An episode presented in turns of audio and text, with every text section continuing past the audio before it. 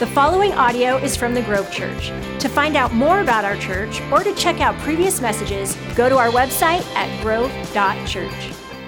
I don't know what it is, but the you know the bite in the uh, I don't know what it is, but the bite the bite in that video just hypes me up every time. Um, I don't know, it's a silly thing to enjoy, but I just you know sometimes when you make a video, you know it needs something a little bit extra, and that's where I was at with that video. And then Nathan was like, "Hey, have them take a bite out of the Bible," and I was like, Brilliant. Brilliant. Uh, my name is Evan. If I haven't had a chance to meet you yet, and if you couldn't tell from what I just said, uh, I'm the creative lead here at the Grove Church, so I handle a lot of the media.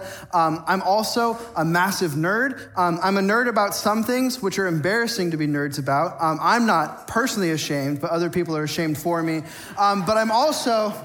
I'm also not, I, am not ashamed of being a nerd about the Bible. Um, I love learning about the Bible. I love reading it. Um, I love being able to uh, teach about it. And so that's what we're going to do today. Uh, we're going to continue our series, Made to Crave, and we're actually going to be talking about all of the epistles, which sounds nuts. And it is, but it's gonna be super fun. I'm really excited for this. Um, if you don't know what an epistle is, don't worry. I'm gonna explain it here in a second. But first, uh, let's pray and then we'll get going. Father, I just thank you so much for the incredible gift that it is to be able to gather together and worship you the way that you deserve to be worshiped. I pray that today, um, that as I speak, they would be your words and not mine. I pray that there wouldn't be a hint of pride in my heart, but that you would use me to communicate your gospel and that you would prepare all of our hearts to hear it as well. In Jesus' name, amen. Okay, so epistle I'm going to be honest with you guys. I don't know why we use this word. Um, it's, it's a fancy word for letters, and that's what these are. These are letters that were written by the apostles uh, to different churches or different people, and we'll talk a little bit more about the history and the different uh, people that they are written to as well. Um, but I think it's actually incredible, and I, I, say this all the time, but, but one of the mistakes that we make when we read the Bible is we don't pause and think about just how incredible some of the things are. Um, we don't pause and think about how incredible it is that we're holding letters written by people who knew Jesus personally and giving advice to churches and to other people. That's incredible. And, and, so obviously we should pay attention to the wisdom that is found within them. So today we're going to kind of do an overview of a bunch of the different letters. And the hope is that whether you're reading through some of the epistles now or whether you're following the reading plan, it'll be a little bit later in the year, um, that you would be able to, you know, better understand and, and be able to glean a little bit more out of them. Uh, or if you've never read them, hopefully this message will kind of inspire you to go and read some of them because they're, because they're awesome. They're great. Uh, so the first category of the letters, and these start after, so if you read the New Testament, it goes Matthew, Mark, Luke, John, Acts, Romans is the first of the epistles, and then it goes all the way through the book of Jude. And then the first group are, they're Pauline, is what they're called, or Paul. Uh, they're letters written by Paul to the different churches in that he had ministered to. The first one is to the church in Rome, which is why it's called Romans. The first epistles are really easy because you know exactly who they're written to. Later on, it gets a little bit more complicated, but Romans is a little bit unique because Normally, what we see in the letters of the New Testament is that Paul would plant a church, he would leave, and then he would write a letter back to that church. And he was kind of using the best technology of his day, the road system and letter writing, to be able to better communicate with the churches that he had left behind. Romans or Rome was actually a church that he didn't plant, he had, he had never been to, but he heard about what God was doing and he wanted to write a letter to encourage the people. But because of this, what that means is Paul's not writing to refute anything, because usually what would happen is he would plant a church, people would write to him and say, Hey, someone came along and said this blatant heresy. Is that true? And Paul was like, Guys, no, like just listen to what I told you. Um, and so in this one, Paul's actually just lying out fully. Here is what we believe as Christians. It's kind of his systematic theology, if you will. It goes point by point. Um, if you grew up in church, or at least the era that I grew up in church, we call it the Roman Road because everyone loves alliteration.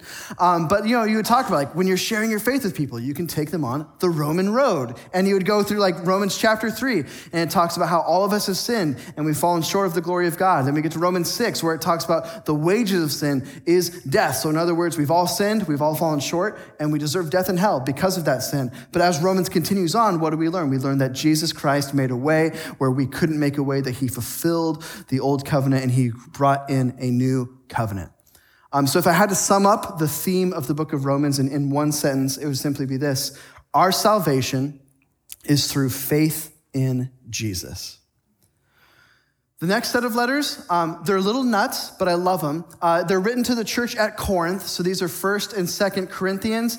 Um, there's things that Paul says here that you would think you would never have to say. Like Paul is like, "Hey, everyone, um, you know, don't date your stepmom. That's not cool. Um, and again, you would think you wouldn't have to lay that out. Like that should just go without saying. Paul had to explicitly say that. Um, he also says, hey guys, love that you're doing communion. That's rad. Um, maybe don't get smashed on the wine every time that you do it. Maybe, you know, some, a little moderation wouldn't hurt anybody. Um, these are the things that Paul is writing to the church at Corinth to correct. Um, and so it's a little bit humorous and sad, I guess, at the same time when you read the letter with, with that context.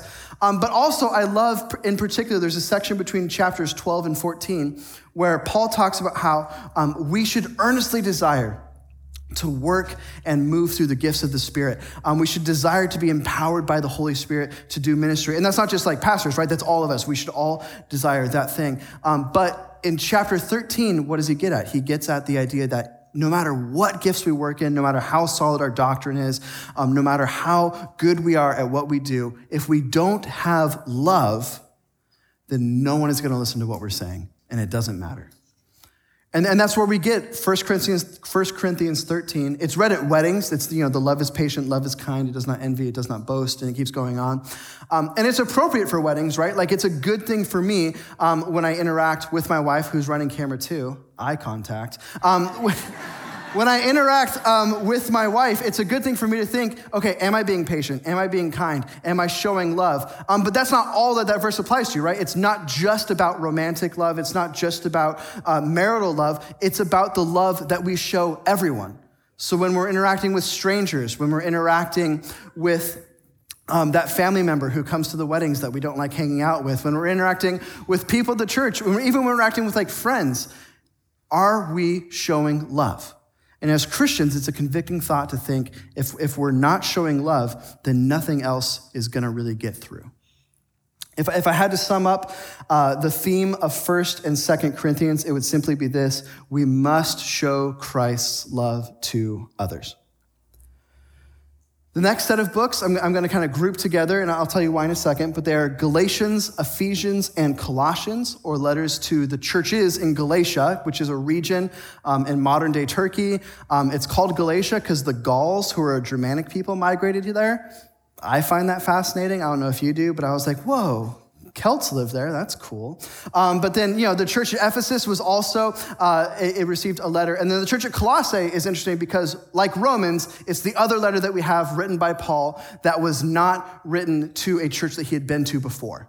And so what happens is there's a man named Epaphras. Epaphras goes and he listens under Paul. He's, his life has changed. He's saved. And I love the fact that his instinct is, I need to go back to my hometown and I need to plant a church. I need to tell everyone I can about Jesus. So good on Epaphras. Epaphras, that's awesome. And then he writes to Paul talking about some of the problems that he's having. And so Paul writes a letter and sends it back. And so all three of these letters are dealing with a, a heresy that is put forward by a group of people called the Judaizers. And, and what they were is they were Jewish Christians who believed that you had to uh, follow the law of Moses in order to be saved. Or in other words, like the, the list of all of the different, I think it's 600 something different commandments that we find in the books of Exodus, Leviticus, Numbers, and Deuteronomy, um, that we need to follow all of the dietary restrictions, just restrictions and those things in order to be saved. And I think sometimes our instinct is to really look down on the Judaizers. Um, and, and to be clear, what they're saying is wrong. Like, we are not under the old covenant. That's not the way this works. Um, but I do think it's important for us to put ourselves into the mindset that they would have been in. Like, like imagine for a moment being a first century Jew. Um, you see Jesus, you know, okay, this is the Messiah. I want to follow what he has to do. But, but part of that is that covenant that you've been under, the law that you've been following your whole life, and your parents have been following, and your grandparents, and your great grandparents, and your great great grandparents, all the way back to Moses, that's done now. That's fulfilled. Like that, that would be an incredibly difficult shift to make in our minds. And I think that rather than looking down on them or kind of mocking them for what, for what they were thinking there, I think it's important for us to think to ourselves, Where am I holding on to things that deep down I kind of know aren't true? But just because, you know, it's what I've always believed or it's what's comfortable. Where, where am I adding things onto the gospel that weren't there? And I, th- I think in, in that sense, a lot of us are making the same mistake that the Judaizers are making. And it's important to be able to, to reason through that. If, if I had to sum up the, the main point of these books in one sentence, um, I couldn't do it. I did two sentences, so sorry, everybody. I, cheat, I cheated on this one. But it would be simply this sentence uh, Christ, who is above all else, fulfilled the law for us, so we must live in unity under him.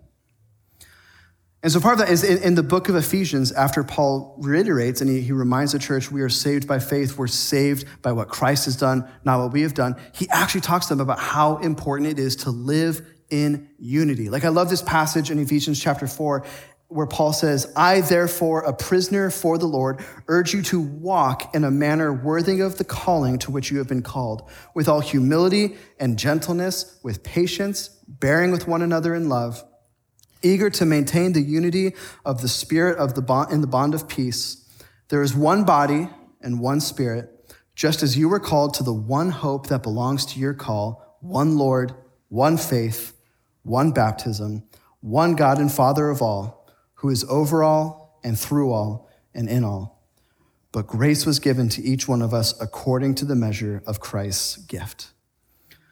And I think it's important for us to remember if, if I know that I'm a sinner who is saved by God's grace, and I know that you're a sinner who is saved by God's grace, it becomes very difficult to be petty and to kind of rip apart the church or to, or to cause conflict. If, if we all realize that we are works in progress, that none of us are better than the other person, but that we're all saved because of what Christ has done, all of a sudden that's going to change our perspective of how we treat others.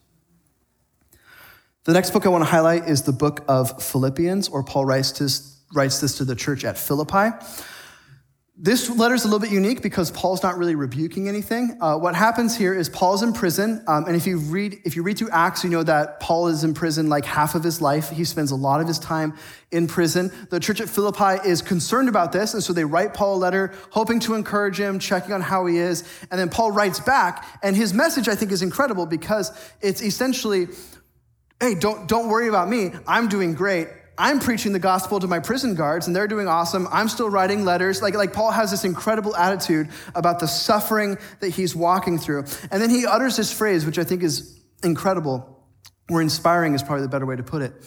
To live is Christ and to die is gain. Or, or, or to say it another way, Paul is like, hey, they can't win. Because if if I stay alive, if they keep me alive, I can keep preaching the gospel. I can keep writing letters. I can keep pushing forward the mission of Christ. And if they kill me, then I go spend eternity with Christ right now. It's a win win for me. And, and I think what, what an incredible perspective for Paul to have in the midst of the incredible suffering that he was walking through. And, and, what a perspective for us to try and have as we walk through trials and tribulations, as we walk through really difficult seasons of life, to realize that no matter what happens, if we are in Christ, we, we win. If, if, if I had to sum up the main idea of Philippians, it would be simply this follow the example of Christ and live with an eternal perspective or, in other words, don't just live with this life in mind, and this life is important, but also live with the, the life to come in mind as well. The last section in, in, this, or the last two books in this section of letters written to churches is 1st and 2nd Thessalonians. Uh, these were written to the church at Thessalonica, which is super fun to say. And uh, these are probably the earliest written documents that we have in the New Testament, they're dated to about 15 to 20 years after uh, Jesus' resurrection, which is incredibly early. So I, I love that we have these. The first letter is written as an encouragement to the church to live in light of the fact that Christ could return at any moment. So, so as Christians, the, the, our great hope, right, is when Jesus comes back. Spoilers for the end of the Bible Jesus comes back he wins. It's awesome. Uh, so read Revelation, it's a good time. Um, but we're waiting for that moment, right? And we don't know when it's going to be. We're, regardless of what YouTube videos tell you, we don't know when that's going to happen. And we, um, but we are told that it will be like a thief in the night, or in other words, that it's, it's not going to, we're not going to know. But because of that, we need to live knowing that it could be at any time. Like, are we putting things off? Are we saying, oh, I'll, I'll, get to like what God has called me to do eventually because we don't actually live with that perspective? And so that's what Paul is writing to encourage the church to do. Um, Second Thessalonians is interesting because it's written a couple of months later and it's kind of correcting some of the misconceptions that the, that the church had about what Paul wrote. But it's also addressing, it, it seems that there's a man who came in after Paul and he wrote a letter forging it, saying that it was from Paul. And he said, Hey, Christ has already returned. You missed it. Bummer. We're in the tribulation now. Here, here it is. Um, and so, and I say that flippantly, but what, what I think is really sad about that is the church of Thessalonica was undergoing such intense persecution um, that they were like, yeah, that makes sense to us. And I think, it's really convicting for us sometimes, like in the in the modern in the modern American church. Like, how often do we think of ourselves like, yeah, like, oh man, we're going through like major persecution right now. And sometimes it's a little bit humbling to compare the really small things that we go through through um, the life risking dangers that the early church or even other churches in the world right now in different areas have to go through. If I, if I had to sum up the, uh, the theme of the letters to the Thessalonians, it would be Christ could return at any moment, and so we must live in light of that. This next section of letters, these are Paul's letters written to people, so not to churches in general. These are written to specific people. Uh, the first ones are three letters written to pastors. There's two written by to Timothy, and then one written to Titus. Um, I find these really interesting because, I, like, as a young pastor, right, they're letters written by Paul to young pastors, so it's very, it's very good in that sense. And he's giving them a ton of practical advice, like he's saying, "Hey, when you're appointing other pastors or where you're appointing deacons, here's what you need to look for. Here's the character list, all those different things." Um, um, I love that in Titus, like it seems like you, you kind of have to read between the lines, but it seems like Timothy's doing a pretty good job and Titus is kind of messed up a bit. So Paul's kind of like, hey man, like, come on, like get, get, get with the program. You need to make sure you get this together. Um, but what I also love, and I think is just incredibly powerful, is, is 2 Timothy. Because Paul writes this as he is about to be put to death. He clearly knows, when you read the letter, you can see it. He clearly knows that he's going to die soon. Um, he is under the persecution of the Emperor Nero, um, inventor of the neckbeard, and it's, his life is coming to an end. You think I'm, you think I'm joking? Look up statues of Nero, and it's disgusting, that guy. Anyway, um, but Paul, Paul is writing his last words to his spiritual son. And I, I, I think it's just fascinating that we get this window into the life of, of Paul, right? Who is just a titan of the early church. And we get to see what he thinks are the most important things to pass along to one of his closest friends as he gets to the end of his life. And, and we collectively as a church, we, we get to know what that is. If I had to sum up these three letters, it would be simply this um, stand firm and love your people well. The next letter is Paul's letter to Philemon. Uh, Philemon was not a pastor. He was actually a member of the church of Colossae, um, a well respected member. And what happens is, is Philemon has a slave named Onesimus. And Onesimus escapes and he runs away and he joins Paul at some point and essentially does ministry with Paul. And Paul says that he finds him incredibly helpful, like he, he's being just a, a massive support to him. But Paul eventually sends Onesimus back to Philemon with this letter. And Paul asks rather forcefully for Philemon to give Onesimus his freedom so that he can return back to Paul and that they can do ministry together. Um, and I say rather forcefully because I'm paraphrasing here, but Paul is essentially like, hey, Philemon, I'm asking you to do this. I could command you to do this. Let's not forget everything I've done for you. Here's all of that. But I'm going to ask, I'm not going to command. Here it is. Um, but what, what Paul is getting at in this moment, and I think it's such an important thing for us to remember, is that he is asking Philemon to treat Onesimus first and foremost as a brother in Christ and not as a master slave relationship. And, and, for us, what that says is that regardless of everyone in this room, everyone in the corporate church, um, regardless of our differences, whether those are socioeconomic or racial or cultural or our backgrounds or our political beliefs, like whatever they are, first and foremost, our relationship with each other is that we are brothers and sisters in Christ. And that's how we treat each other. And all of those other things are secondary. And so if, if I had to sum up the, the theme of Philemon, it would simply be We are brothers and sisters in Christ above all else. The next letter is Hebrews. Um, Hebrews is a little bit interesting because it's the only book where we have a lot of debate over who wrote it because it's anonymous. Traditionally, it's ascribed to Paul, um, but all of Paul's letters start off with like, "Hi, it's me, Paul," whereas Hebrews just kind of jumps right in. So it seems a little bit weird, um, but it does mention Timothy at some point, so we can assume that is a companion of Paul, it's someone who traveled with Paul, most likely, and it is written to the Hebrews or to the Jews. These are Jewish Christians. Um, it's a little bit of a later letter, and it's an encouragement for them to again put away the old covenant and follow the new covenant of Christ. So to, to resist the instinct of trying to go back to that which was old and to continue on with what Christ has done. And another incredible theme that I love in it is this idea that Jesus is our high priest. So, so under the old covenant, you didn't have direct access to God. Um, you would have to go to a priest, specifically on the Day of Atonement, right? The high priest, he would offer sacrifices for the nation. He was kind of standing in between God and man. And so the author of Hebrews talks about how Jesus is the high priest. He's the last high priest. He's the only high priest that we need. He's the, the best high priest. And because of that, we have direct access to God. And I think sometimes we, we don't necessarily think that right because in, in the back of our minds, like, so we're going to do um, prayer and worship at the end of our at the end of our gathering today. And praying together is, is amazing. I think it's important to do. Um, but what's not happening in that moment, it's not like you don't have access to God, but then the prayer team person does, and then you go up and they and they connect you with God, and that's happening. Like there's nothing special about the, the prayers of a prayer team member. There's nothing special about the prayers of a pastor because if we're saved, we all have access to God. And, and again, speaking of things that we know but we don't really think about, the fact that we can talk to God and He listens. Like, that's incredible.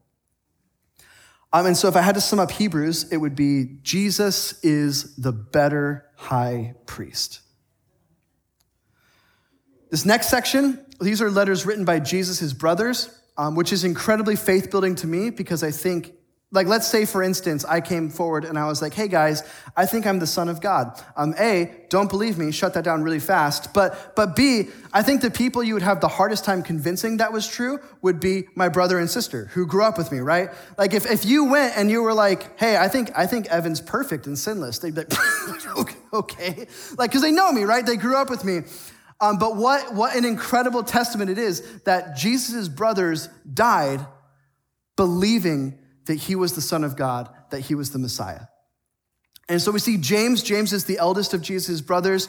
Um, he rises to a level of prominence in the early church. Like we see some councils happening in Acts, and they look to James for wisdom. At some point, he writes this letter and he describes it as to uh, the dispersion or the diaspora. So these are Jewish believers uh, in Christ who have, because of persecution, they've had to leave.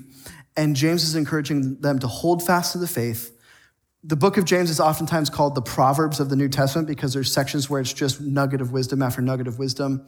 And the final theme, and this is how I would sum up his book in one sentence, um, is true faith is accompanied by works.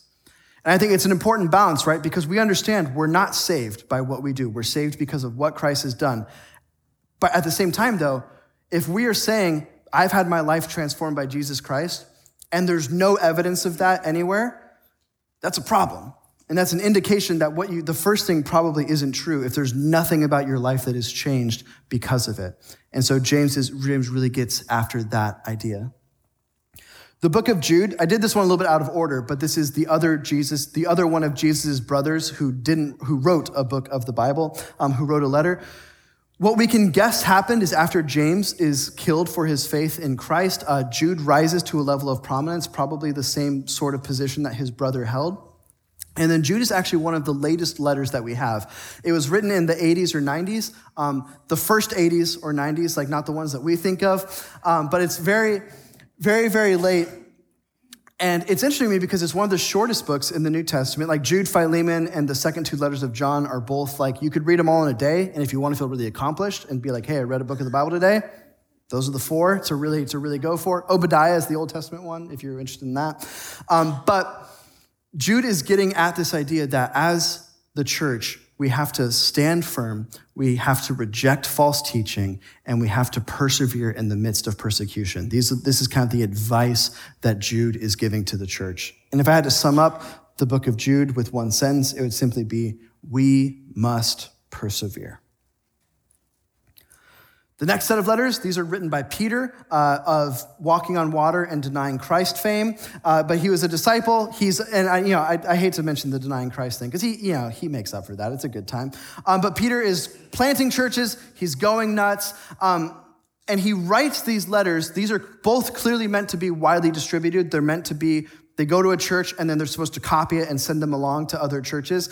The first letter is really about living holy lives, like how as Christians we are uh, to do this, we're to strive to live holy lives, and some practical advice on how to do that. The second letter I think is fascinating because it was written at about the same time as Second Timothy.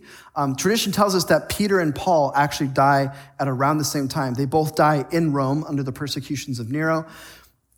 And where Second Timothy is Paul's last words to his spiritual son. Second Peter is Peter's last words to the church as a whole. So again, we get a window into one of the titans of the early faith. What is he thinking about at the end of his life? And what are the things that he wants to communicate to the church?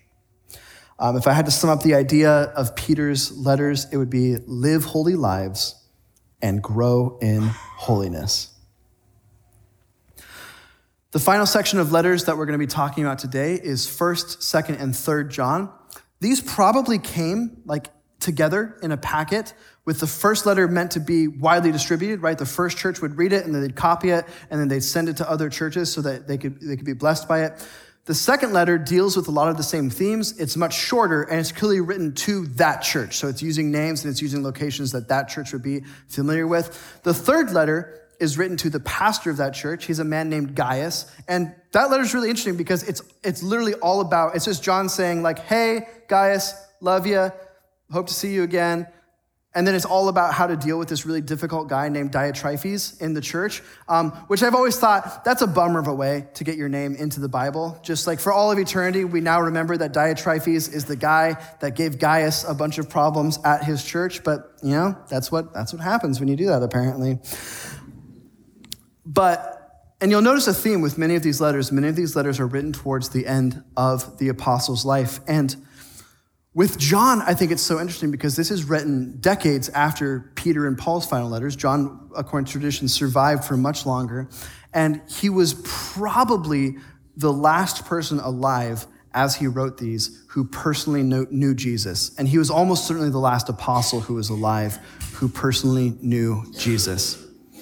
Um, and, and if you've read the book of Deuteronomy before, if you're in the reading plan where it's coming up in a few weeks, but that book is all about Moses reaching the end of his life. He knows the end is near, and he wants to prepare that next generation of Israelites to step forward into the promised land and to take what God has for them. And I kind of view the letters of John in the same way. It's John at the end of his life preparing that next generation of Christians to move into a time where now there's not, like when they have questions about Jesus, now there's not people to ask who like knew him, who can answer those questions directly. Um, now what they have is, is the written gospel. They have the words of Christ, and now they need to move into the future with that. And so, and so what does John talk about? He talks about the importance of holding fast to the faith. He talks about rejecting false teaching. And again, you'll notice the theme he talks about the importance of love. Are we showing love to others? And so, as, as we wrap up our, our series today, um, you might be wondering what happened to Revelation. Uh, you heard it here first, folks, but we're doing a series on a chunk of Revelation later, so we're saving it for that. Um, but we didn't, we didn't skip it accidentally, don't worry there. Um, but I, I want to leave with two points of application about the epistles. Um, the first one I mentioned already a little bit, but because these are some of the earliest documents, I think it's incredibly faith building for us to know that, because sometimes you'll hear, like, well, people probably didn't think Jesus was the Son of God until much, much later. Well, we have these letters, which are dated incredibly early, where that's already what they're saying. So, so, so we know that this is what the church has believed. Um, the second thing is the epistles are kind of the practical application section of the, of the New Testament. Like if the Gospels are telling us who Jesus is, what he said, here are the words of Christ, what the epistles do is they take those, they take the gospel and they apply them to different situations. And we get to see, right? How did these people who knew Christ, how did these apostles take his truth and apply it to the church at Corinth, which was, you know, going through a lot of dysfunction, or the church at Philippi, which was doing really well? How did they apply it to a master and slave situation? How did they apply it to Timothy and Titus and Gaius, who were all pastors in different situations? How did they apply it to over 50 years is the span of the epistles, maybe, maybe more. How do they apply it to each of these situations? I, I think it's an incredible gift that we have where we see these practical examples of how to apply God's truth. And we can think to ourselves, how can I apply God's truth in my life using those as examples? Let's pray together. Father, we thank you for the gift that are these books. And I pray that we would never lose our sense of awe, that we would never lose our sense of wonder at the fact that we are holding your inspired word and that we are holding letters written by people who knew you, by apostles, and applying your truth. I pray that today, that as we pray and as we worship together, that you would help in our hearts to see which one of these letters, maybe which theme is sticking out, which one are you prodding us to be able to learn more about, which one are you prodding us even for areas in our lives where we can become more like you. We thank you in Jesus' name. Amen. Thank you for listening to the Grove Church Message Podcast. To keep up to date with us, like us on Facebook, follow us on Instagram, or check us out at our website, grove.church.